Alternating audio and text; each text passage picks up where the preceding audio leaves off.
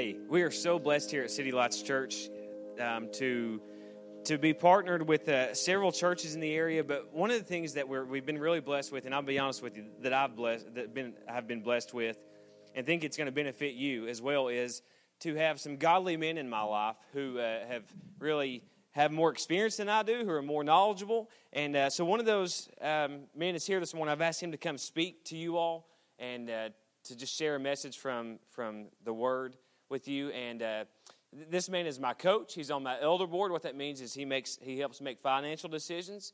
Um, he holds me uh, accountable, and uh, I think you're just really going to be so blessed by him this morning. So if you would do me a big favor and welcome Dr. Dan Grider to the stage.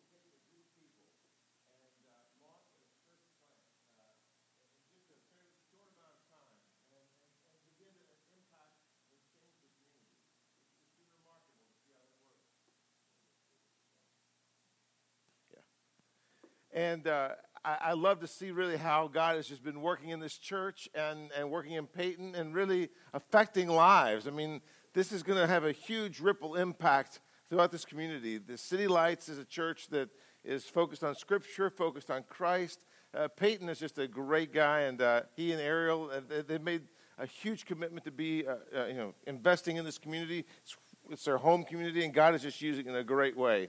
So I appreciate you guys. Thank you so much. Uh, maybe you're new here, maybe you just walked in, this is your first time, or maybe you've been here for a while, but this church really is a great place to call home. I really am pleased to be a part of this church. And we're, we're planting churches all over the, the country. We've launched something called the Ignite Church Multiplication Network. And we're launching churches really uh, uh, in about nine states, and uh, 53 churches uh, will be launched in, in the last four years uh, by the time we get to this end of this year. And so we're just seeing some exciting things happen. If you have your Bibles, you're welcome to turn with me to Second Timothy. We're going to look in the third chapter here in a few moments. Uh, let's just pray together. Father, I just I pray that your spirit would just move across this room, that you would use us, and that you use this time. Spirit, we need you. Uh, we just cry out to you. We want to be different. We want you to make us different. We invite you just to change us and to do what only you can do in us. We need to hear from you today. Uh, and we just cry out to you and ask you just to move our hearts today. Uh, in Jesus we pray. Amen. Amen. I don't know about you, but I get kind of caught up in routine and everyday life stuff, and it just kind of sucks me in. If you notice that it kind of goes like this, you can just kind of go through the, ro- the motions and the routine and just kind of do the every everyday thing. And, and before long, it's been a week, and then it's been a month, and it's been two months, and then it's been a year, and, and things just kind of, this time seems to go quickly. Uh, and, and, and yet sometimes you, you intended to do something, you intended to be at a certain place in your life, and you realize, I'm not to where I want to be in my life, or this should have happened by now, or maybe you've had some of those thoughts, some of those reflections. Uh, the reason why we do that is because it's something that God placed in our hearts.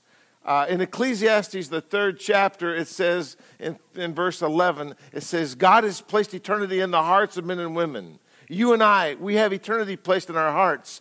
And that's what causes us to be different from our pets and our animals. Uh, you know, if you've ever grown up around farm animals, I grew up on a farm. Uh, you know, I, I never saw uh, you know, my dogs or cows or horses really struggle with the meaning of life, you know? I, I, never saw those farm animals really struggle with, you know, they're behind schedule and their life is not what they thought it should be when they got to this marker point in this life. You know, they just, they just eat and, you know, sleep and, you know, have, you know, offspring. They, you know, it's pretty basic for them. But God has put something in your heart and in my heart that kind of aches. There's this restlessness that He's put in us.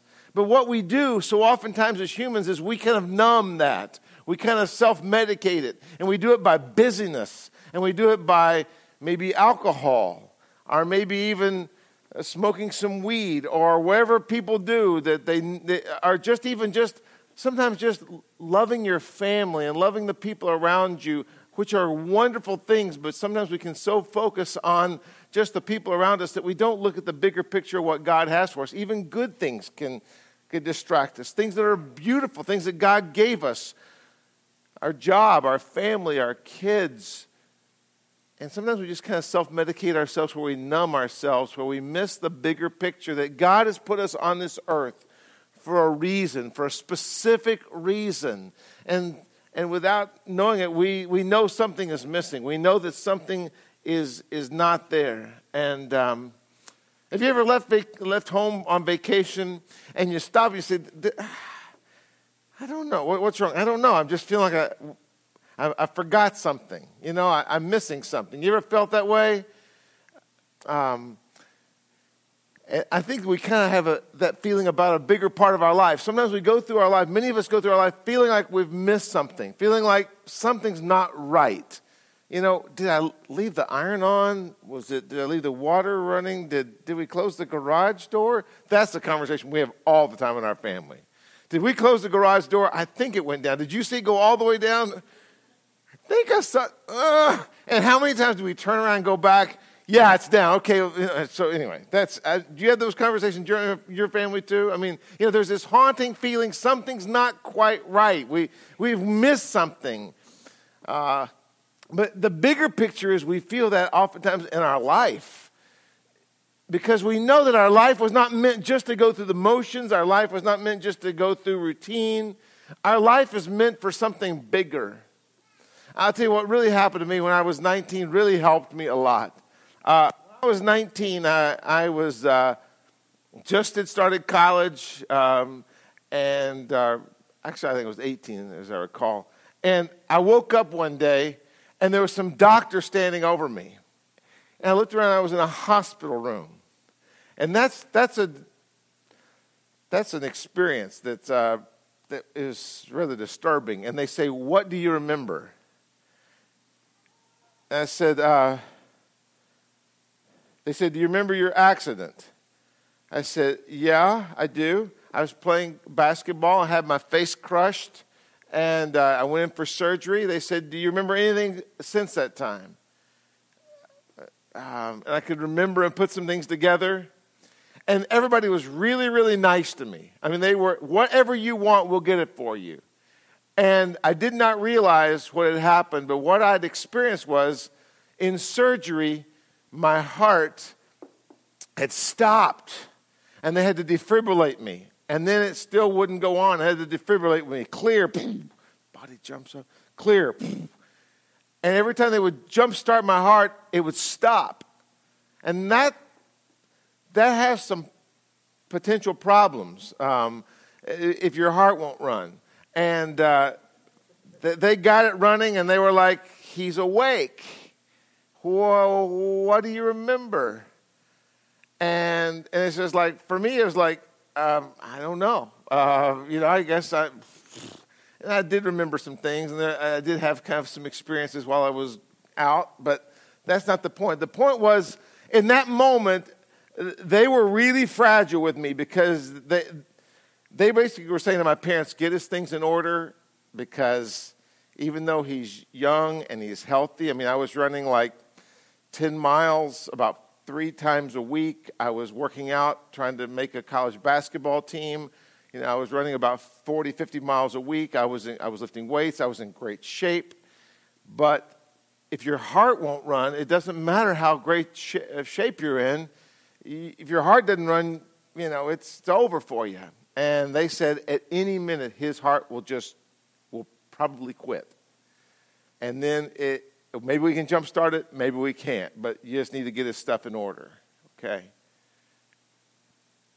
When you get that message and you're 18, it really sobers you up because you don't know how many more minutes, or maybe, maybe those minutes move into days Maybe those days move to weeks, but you don't know if those weeks will ever move to months again. And so all of a sudden, you're, you're slapped with this reality that you've, that tick, tick, tick, tick, tick you're hearing may be a, a bomb that's about to go, go off in your chest. And how long you have sobers you up. So if you were told you only had 30 days to live, or maybe you don't even have 30 days, maybe all you have is 30 minutes, but you don't know how long you have, that will sober you up. But the reality isn't, isn't that the case with every one of us? I mean, every one of us are really in that situation. We just don't know it. Because here's the thing every one of us in this room are terminally ill, aren't we? Is there anyone in this room that's not terminally ill? We just don't know at what point we terminate. But every one of us are terminally ill. Every one of us will die at a point down the road. Some shorter, some longer. The Apostle Paul wrote this passage, and he only had 30 to 60 days to live. Now, he writes this passage, and I think that the last words a person writes are very powerful words. They're, they're, they're, you know there's no fluff when a person writes their final words. You know you've gotten down to the, the heart of really what matters. And this past summer, I sat on the same rock that Paul sat on when he wrote these words. It's in the Mamertine prison in Rome. And in this Mamertine prison, it's about the size maybe of this part of the stage right here. And there was probably 20 to 30 other guys in there and he was awaiting execution. And he writes these words to Timothy, and there's his final words. He's wrapping things up. There's a few more words that come after this, but this is the essence of what he's writing. I'm going to read it from the message uh, version of Scripture in 2 Timothy 3 1. And the Apostle Paul is, is writing this. He can hear the drip of the water running down the walls in the Mamertine prison. It's dark. He says to Timothy and to all of us, it will be difficult to be a Christian. He's talking about, in, and he says, and he poses it as the last days, which are the days that you and I are living in. He says, eh, This time is coming where it will be difficult to be a Christian. For people will love only themselves and their money. They'll be boastful and proud and scoffing at God, disobedient and ungrateful. They'll consider nothing sacred. They'll betray their friends. They'll be hot headed. They'll be puffed up with pride, always looking for a good time and loving pleasure rather than loving God. And they'll go to church and occasionally act religious, but they won't really believe anything that they hear. They'll reject the power that could make them godly, that could change their life, that could flow into them, that would make them different, transform. Don't assume that people like that are Christians. They are far from God. In this passage, the Apostle Paul writes to Timothy and he's telling him to be sober. And what he's telling him is there's a temptation for people in the, in the last days to go through religious motions and not really have anything of substance happening in their life. And to not and to call themselves christians but not be any different from the rest of the world. That they can just kind of blend in and there's really no difference from christians and non-christians i don't know if you know it but statistics tell us that now christians have the same basic exact statistics as non-christians in terms of divorce in terms of bankruptcy in terms of suicide i mean Almost, but, but here's the difference that's not the way it's always been. In the past, if you gave your life to Christ and the Holy Spirit came inside and began to live in you, you became radically different from the culture.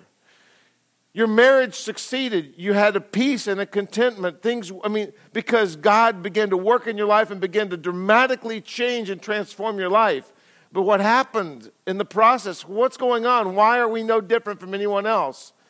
because I think it's, we don't understand really what God wants to do in our life and needs to do in our life. And I think uh, here's the big picture, and this is kind of the, the one phrase I would say, is that we've forgotten that every single day matters. We've lost our eternal perspective.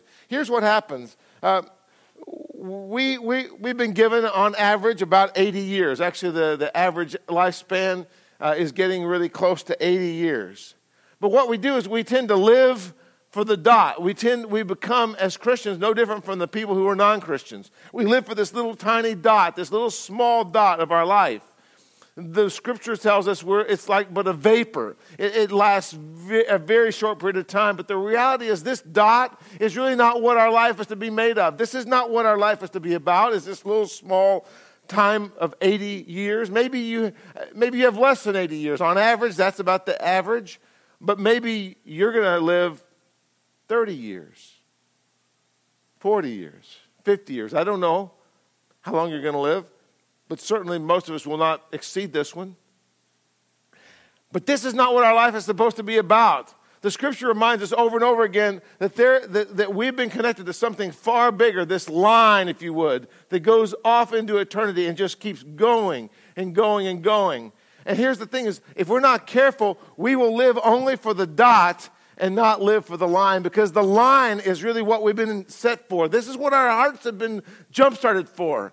In fact, the Bible tells us, and as I mentioned in Ecclesiastes 3:11, it says that God has placed eternity in the hearts of men and women. He's placed this line in us, and, and not just this dot.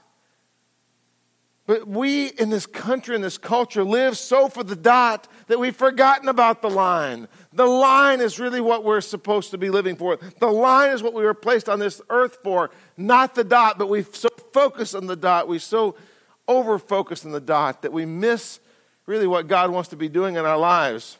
And in this passage, when Paul tells us this advice to Timothy, he says, For people will loathe only themselves, 2 Timothy 3 2, and their money. They'll be boastful and they'll be proud. And what does he mean? He, he's saying there's going to be difficult times when people will focus on the wrong things. In fact, as I read those that passage to you, it, it's shockingly normal. It's actually what almost everybody does. It's not even surprising hardly anymore to us that people would live for money, that they would live for themselves. They'll live for the moment. They'll be boastful and proud. They'll be disobedient. They'll be ungrateful. They'll consider nothing sacred. And it didn't happen all at once, it gradually happened. It began to just kind of creep into our culture. It says they'll become hard headed, unloving, unforgiving they'll slander others. Would you say those things are true? Have you, let me ask you, have you looked at Facebook? Um, I mean, have you looked at social media at all? I mean, how loving are we toward each other? How slanderous are we toward each other? Have no self control. They'll be cruel. Says it goes on and, and just describes it. says this, these things happen gradually. And, and what happens is we get numbed into this place where we don't live for the line, we live for the dot. We, we make it so much about the dot that we lose our perspective, that we make everything about the dot. And when we do that, serious things happen. And, and Paul says they'll even betray relationships, hot headed, puffed up with pride, always looking for a good time, loving pleasure, not loving God. What happens when we live for the moment, we forget what God is, wants to be doing in us and how He wants to design us. And here's the point is that every single day in our life matters. We forget this, but every single day matters. I want you to say that with me. Every day matters. Say it with me. Every, let's say it again. Every day. Think about it. I mean, if God has put eternity in our hearts, every day that we live matters not just for the dot, every day that we live matters for the line. It matters for eternity. It doesn't, the dot is not the focus, the line is the, that's what, that's what our lives matter for. That's what Paul says in this passage to Timothy. He says, Timothy, there's a sobriety that's going to have to be, you're going to be living in in these last days. Tell the people that that's what they need to be prepared for. There's a, there's a kind of a story, a Middle Eastern story about the merchant and the pigeon. And it goes like this the, the merchant set up his shop like he did every day, and he began to bellow plump, juicy, fat worms for sale. And one day, the pigeon would just kind of flutter around and listen to his, his spiel. And so finally, the pigeon came to him. And the pigeon says, I have no money for these worms. And the merchant said, That's all right. he said, I'll tell you what I'll do. I'll take a feather of yours in exchange for a worm, a fat, juicy, plump worm. The Pigeon said, I, of course, I'll do that. And the merchant said, just, just take your pick. Pick the biggest, most juicy, plump worm you can find in the batch, and it's yours. He plucks the feather, and the pigeon paused and looked and grabbed the worm. He slowly devoured that worm. He had never tasted such a, an amazing, delicious worm like that worm. It was not like any worm he'd ever eaten before. How easy. I not have to scurry and scrap for a worm for the day, for the meal. Just it cost him a feather, and the bird fluttered off. The next day, when the merchant came back to his post, the pigeon was sitting there waiting for the merchant. And the pigeon said, Is the deal still on for today? And the merchant said, My fine feathered friend, for you, yes. Pick the best and the biggest, most plump worm you can find. He plucks the feather, and the pigeon swallows down the worm. And that goes on day after day after day. The pigeon loving the worm that the merchant would give him just simply cost him a feather. And one day the the pigeon comes ready to make the deal. And the merchant said, No, not today, my friend. No worms for you. He said, All you have to offer me are these scraggly, thin, weak feathers. I, I'm not interested anymore. The pigeon began to flap his wings, ready to fly off, and he noticed something. He noticed he gained weight because he no longer was scrapping for worms. He no longer was active like he had been. He, he now had gained weight, and now his wings had no feathers on them at all. Nothing was left. The merchant grabbed the pigeon by the neck and threw him in the cage, laughing. What had happened to the pigeon is what happens to every one of us. God gives us a life. I don't know how long a life, but He gives us all a dot. And we live so for the dot that we make our entire life about the dot. And we forget about the line. We forget about really what we've been made and crafted for. And we have a spiritual enemy who deceives us and tricks us. The merchant was not interested in feathers whatsoever. The merchant was able to acquire a pigeon for a handful of worms. And, and we have a spiritual enemy who tricks us into giving our life to him for a handful of worms, for a few dollars, or for a few highs, or for a few whatever things that we deem valuable, and it weakens us, makes us small and frail and fractured. And before long, we're in a cage, and the addictions and the things that we thought would set us free no longer have the buzz that they had before, and now we're looking through a gilded cage. No longer free. No longer living the way that God designed us. Living, having lived for the dot, we've lost perspective of the line completely. It happens to every one of us in some measure, some fashion, some form. But Jesus reminds us when you read the scriptures over and over again, everyday matters, small things matter, how you live your life really does matter. He's not focused on morality or how you behave, he's focused on where your heart is. Because he says, For where your heart is, there your treasure. That's what you really value. Uh, there was this movie, there's been this concept out for years called the butterfly effect. And there was actually a really bad movie made a few years ago about it. But the butterfly effect says this it really is kind of a spiritual principle. The idea is when something as innocuous and small as a butterfly flaps its wings, it can have an effect. And, and the butterfly effect just simply says this your life, even though it's small, and even though you may think it's insignificant, and even though you think it may not matter, those are the deceptions of the enemy. Your life does matter. The small and seemingly insignificant things that you do has huge consequences and huge ripple effects into eternity. Jesus talked about you can take a little small grain of a mustard seed and it becomes the largest of trees. Jesus talks about the fact that even though this door is small, it matters how you enter into it and it takes humility to get in. Jesus talks about small things that become large. He, become, he talks about that over and over again. He describes this concept that our lives, even though they seem small, they really do matter. In fact, he says this in Luke 6:22. Blessed are you when people don't like you, when they, ex- when they exclude you and insult you and reject you or call you evil because of me.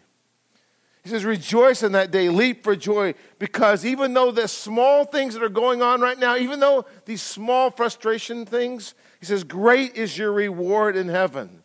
There's this great response in heaven. There's this butterfly effect. There's a small thing. Small things that happen here have huge consequences in eternity. In Luke 16 10, he says, When you're faithful in small things, I'll give you the ability to be faithful with much. Small things you do now have huge impact down the road. It has a huge spiritual effect. Every day matters. Say it with me again. Every day matters. Say it again.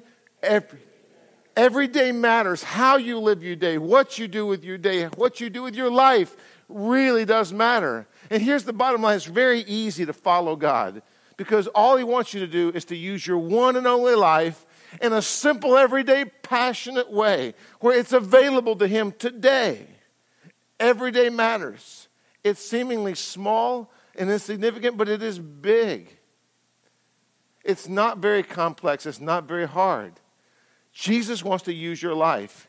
He wants you to take your life and not to focus on the dot, but to focus on the line. He wants you to think differently. He wants you to operate differently. He wants you to invest in what really matters. I want us to wrap up our time today. And I want to read a story to you. And uh, this is actually a journal that was written by a student at the University of Florida. And it's not this isn't her journal, but um, it, I just have a, a, a, copy of it, and this is um, maybe you've heard the story, maybe you have or haven't, but um, her name is Alicia, and um, and she met her roommate Krista, and uh, these two girls uh, journeyed through a regular semester at school and the first girl, I'm sorry, her name is Ashley. And Ashley, um, her parents had divorced when she was younger. Her dad never did remarry, but her mom remarried a guy, and she became a Christ follower. And her life began to change, change radically.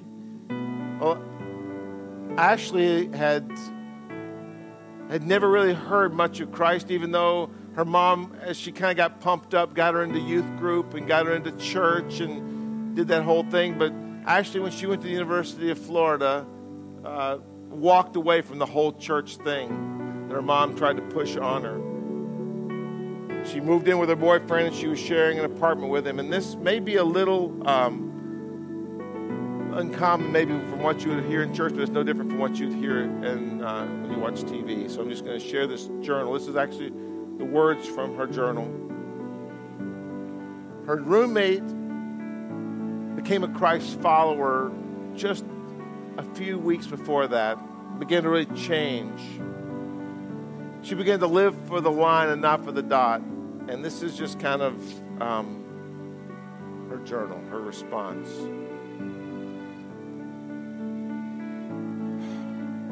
This is my final semester of college. Okay.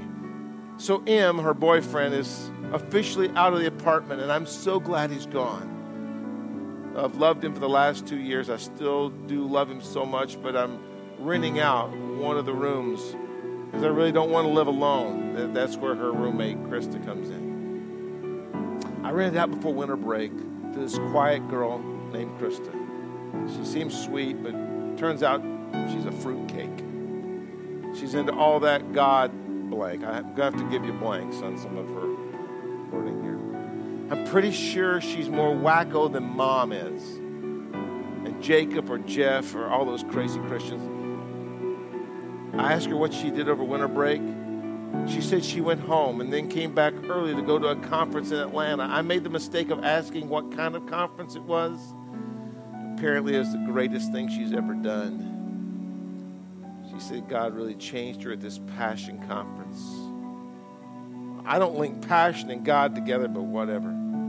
So, like, yeah, it's the best thing she's ever done. She needs to get out more, a whole lot more. So that's a new fruitcake. Jeremy's her guy, and that boy hates me. He, we worked on a group project together last year for Children's Lit. He made it clear he thinks he's better than me. He'd get along with my mom. He's a little holier than thou Bible thumper. I really hope Fruitcake is not crazy as he is. Otherwise, it's going to be a long, blanking semester. School this semester is going to be a breeze. I'm going to party like it's 1999. This semester is going to be fun. I'm going to have the time of my life before I can no longer hide behind the fact that I'm in college. Well, LOL. Uh, I'll be back later. Five days later, him and I are back together again. What kind of? I do love him so much. He came over last night. We hung out with J, C, C, and F. And we were all just drinking and watching a movie, and the lights were out. And of course, him and I quit watching the movie right after the credits. We were amazing together. He didn't say anything about us being officially together again, but he did spend the night. He said he had class, and so do I, so I have to run. Skip a few days further in her journal. Okay, so it's been a few days since I've been here. I've been so busy. I went running today. I was running past one of the buildings in the complex, and I see him's car. And then he comes out of this girl's apartment I just kept on going. He had the same clothes on he had when I saw him at C's house last night. He told me last night he still needs a little time to figure out what he wants. So I was like, well, that's cool, but there's only one reason he would sleep at that blank's place last night. I can't believe he slept with that blank, blank, blank. I ran an extra three miles and finally came home dripping in sweat. Mind you, it's still 40 degrees outside. I'd already taken off my jacket. I came in and went straight to the kitchen, walking past Krista, pulled the beer out of the fridge and ice cream out of the freezer. I jumped on the counter and drank my beer and ate ice cream and just cried. And Krista asked me if I was okay. I said, blank, no, I'm not okay, fruitcake. Then she grabbed a container of ice cream out of the freezer and sat down at the table. Why the blank do you have so much ice cream in the winter. Seriously, there are three more containers in there. I really wanted her just to leave me alone. But since she was not going to do that, I asked her what was wrong with her.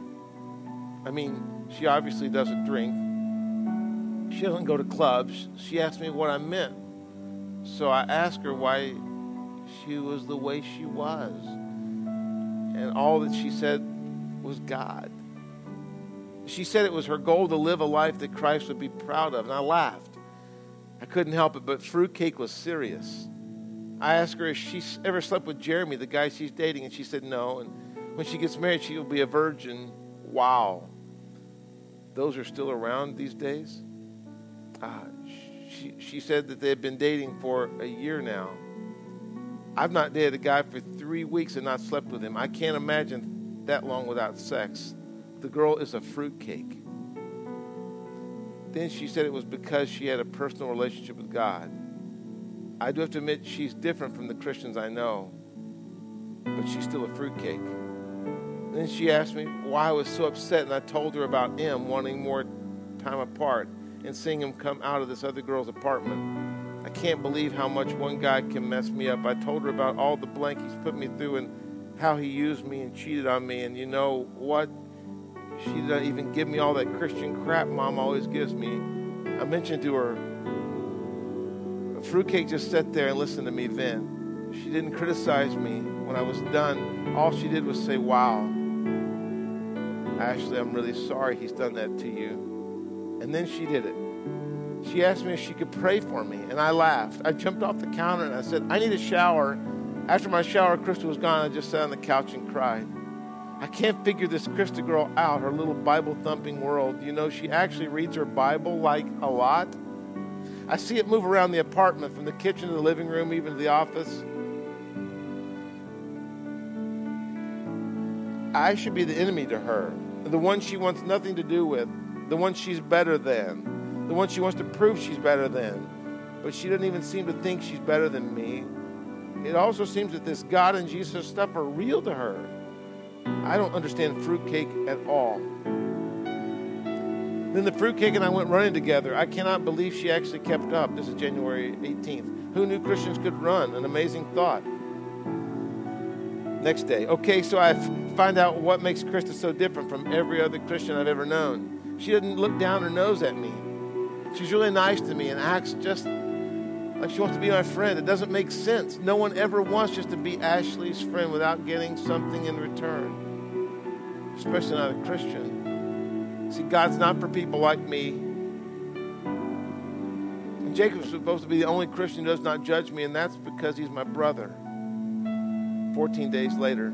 Okay, today I did it. This morning, Fruitcake and I were in the kitchen, and I asked her why all this God stuff is so important to her.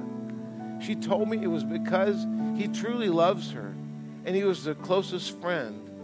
So I asked her what she meant by that. And she said, exactly what I said. She said, God is all about love, and God's love is the greatest thing ever. So then I was like, why do you live all perfect like you do? And she laughed and said, I'm not perfect by any stretch. She says, I've just been given a new life in Jesus. And there goes that Jesus stuff. She said that she was at this passion conference, and there were like thousands of people there with with nothing lives in Atlanta and she was reminded that God loves not only her, but also the rest of the world. And He sent His Son to die for us all. Basically, the Easter story. I've heard that over and over again. Mom used to take me to church. I got it. And I hated it. I quit going when I was in high school, first I was able to. I'd stay at dad's place all the time. See, God's not for people like me and my dad, He's for people like fruitcake. Because I'm way too screwed up for God to care about me at all. Fruitcake had to go to work. So we had to end our conversation. She said she'd love to talk some more time when she got home. I told her, yeah, maybe. Four days later, okay, so I'm back again. Blank has been crazy today. Crazy enough to make me come back here twice in one day. No actual, so no actual homework got done today. I cried, shop, cried, ate, ran, cried, ate again. So you get the picture. There's a lot of crying today. I didn't answer my cell literally the 17 times he called me and blew it up. While I'm on the couch when Fruitcake got home, she sat down and asked me if I wanted some ice cream. I couldn't help but laugh. More ice cream? What's up with you? She sat there in silence for a real long time, and I asked her how much God was going to punish her for living with a screw up like me. She just looked at me. She said, Ashley, see, God's not like that at all He he really does love you and me. I told her I knew all about this God stuff, and I was way far too gone for that, way too far screwed up to even think about God and this kind of love. I'm not a religious nutcase like my mom or her family. As much as I love them, they are crazy. So she pulls out a couple of DVDs off the shelf, and they were sermons on DVD. I couldn't believe it. Fruitcake had sermons on DVD. I agreed to watch anyway, not like I had anything better to do. This Louie guy was talking about God differently than I've ever heard before. It's kind of weird. He made it sound like God was for everybody. He made it sound like God, who created the universe, really cared about all of us. Then, when that was over, Fruitcake asked me what I thought, and I told her I didn't buy it. I told her that God was not for people like me. I'd already told her that. She asked me if I wanted to watch another talk, aka Preacher Man on DVD. I said, yeah, whatever. Again, I had nothing better to do. So we watched one called The Passport. And this one, this guy talks about how Christians don't have to hope for the best in the end, that, that people don't have to do enough good stuff and just hope things go, work out for them to get to heaven. It made sense. Like I could know I was going to heaven and I could know I had a relationship with God. Pretty weird, huh? Then this guy started talking about grace and how God is a loving and forgiving God and, and He wants to forgive us. It all made so much sense. Could hardly breathe now, though. Seriously, I thought I was sitting and and oxygen was not going to flow through my lungs the way it should. It's like the DVD ended. Fruitcake looked up at me, and I was crying and trying to regain control of my lungs and breathe and gather my thoughts and ask her, is what he said really true? Could he really love me? That God even love screw ups like me? And she said, Yeah. It sounds so easy that what I have to do is just stop fighting him and that he will save me, she said. I've heard the salvation bit my whole life, never wanting to do with it, but I never agreed with the whole deal at all. But wow, wow, who would have thought that what Fruitcake explained could happen to me? She says, because God is so gracious and loving and He forgives. And then Christ took care of everything on the cross and He did not just die, but the most important thing is He rose, Easter thing, right? And that Christianity is the only deal where we get to worship a God who's walked the earth, who lived and knew what I would go through. So there on my couch, I'm in the living room where a lot of blank has gone on. I decided I wanted what Fruitcake had, and I wanted what Mom and Jeff all had.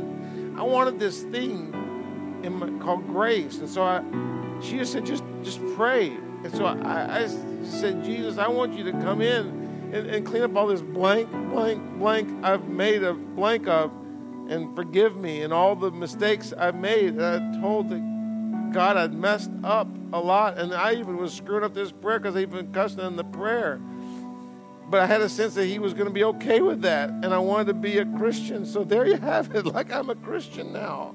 I feel this huge weight has been lifted off my shoulders, and I can breathe again, and like it's going to be okay. I feel like I found something I didn't even know I was looking for. I know all this sounds crazy. I really am sober when I write this. I promise. Fruitcake said that she's been praying for me since the first day she moved in and asked me if, if if I love God. And then we got out the ice cream, and I'm going to get fat with fruitcake hanging around. This is uh, two weeks later. I went to a Bible study with her and with Krista, and, and that was actually kind of fun and cool. Everyone was there, like, "Hey, Ashley." They didn't make me feel awkward and stuff. It was wasn't like church had been. It was like I belonged there. They sang some songs, and I didn't know any of the words, but it's like it was really cool. And I looked up the lyrics. I don't know why, but I just start crying every time I hear these lyrics and sing them. I just want to lift my hands up like they did. Just, this song says this crazy words like, Jesus, take me like you found me with all my fear and failures, all my screw ups. He loves me just like I am. And so she writes the lyrics of the song. Everyone needs compassion, a love that's never failing let mercy fall on me. Everyone needs forgiveness, the kindness of a Savior, the hope of nations. My Savior, He can move the mountains. My God is mighty to save. He's mighty to save. Forever the author of salvation. He rose and conquered the grave. Jesus conquered the grave. So take me as you find me, all my fears and failures. Fill my life again. I give my life to follow. Everything I believe in now I surrender. Shine your light and let the whole world see. We're singing for the glory of the risen King. This is this is a, an entry, April 28th. It's the last entry in her journal. It says I went surfing today with Jacob and Stephen. They surfed. I lay on the beach. I worked on my tan. I need to look great for graduation pics tomorrow. I'm driving back to Gainesville. And I can't wait to go to this crazy church and meet my new friends. And that was the last entry in her journal. Because on a trip back to Gainesville that night, she was uh, in an auto accident. And she didn't survive. Um, but um, what happens is um, her friend just realized that her small life could matter, that every day matters, that instead of just going through the motions of just living her life the way she always had, she began to make her life available to God. And she began to live for the line instead of living for the dot. Because she did that, this, this young girl, Ashley, began to really explore who Jesus was through the life of her friend Krista. See, the enemy makes us believe that our life doesn't really matter, that we just live for the pleasure of the moment, and, and our feathers get plucked, and eventually we don't have any capacity, we don't have any influence. Our lives are just common, routine, boring, dull lives like everybody else's life. But that's not how God made you, and that's not how He made me. He made us to, to matter, He made our lives to count for something. Every day matters because your life matters, because what you do matters, because what you say matters.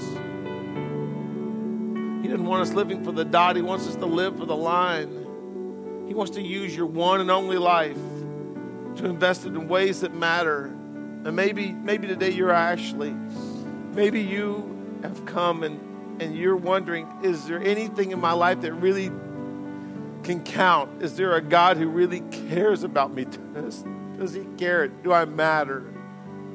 And the answer is yes. He desperately cares for you. It's the reason he's gone through all the motions and all the efforts to get to you. Today is a divine appointment for every one of us.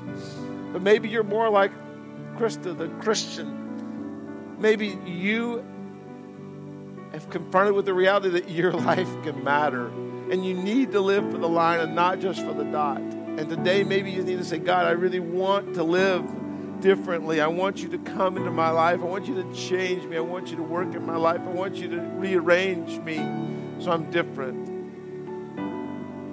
I'd like to ask you just to bow your head and close your eyes with me and take a moment as you do that, would you just do this? Would you just say, Jesus, just take me as you find me? All my fear and failures, all the things that I have that are so messed up, my dull routine, my, my monotony I've lived for, the living for the line has been so far from me. I've been living for the dot. It just, the living for the line is just the furthest thing from what I've been thinking about. Would you just let Him begin to move you and change you? And would you just say, Jesus, I need your power. I need your spirit to come inside of me and live in me. I want you to make my life count for something. I don't want to just live. I don't want to be just going through the motions. I don't want the enemy just to slam me into a cage because I've let him strip away all of the capacities that you gave me. I don't want to trade what you've given me for just small worms, for just small little petty things. The Apostle Paul told us in that passage of Scripture that in the last days, Christians are going to get where they're no different from anybody else. He wants us to move our lives and open our lives to Him. Would you allow the Spirit of God to change you? Would you allow the Spirit of God to move you and to rearrange you and to rework your life? Where you just say, Jesus, I need you. I need you to come into my life and to change me. Oh God, we love you. We thank you so much for your power, for your Holy Spirit's presence how he's just changed us. We need him so much. We're so desperate for him. God move us today and just make us different? If that's your desire, if that's your prayer, if your prayer is, God, move me and change me and make me different, would you just tell him that? Would you just say, God, I just need you desperately? Would you just trust him? Would you open your life to him and say, God, I'm sorry I've been living for the dot and not living for the line? Would you just let him know that you, you want to make a change? Would you just invite the spirit to change move into you right now? Just say, Holy Spirit, I need you. I need you to change me. Only the only way that I can be different is because you're going to make me different. Would you just let him do that? Would you just open your heart to him right now and say, Jesus, maybe you've done it thousands of times. But today you say, God, I want to live the line. I'm sorry I've been living for the dot. I want to live differently. I want to think differently. I want to orient my life differently.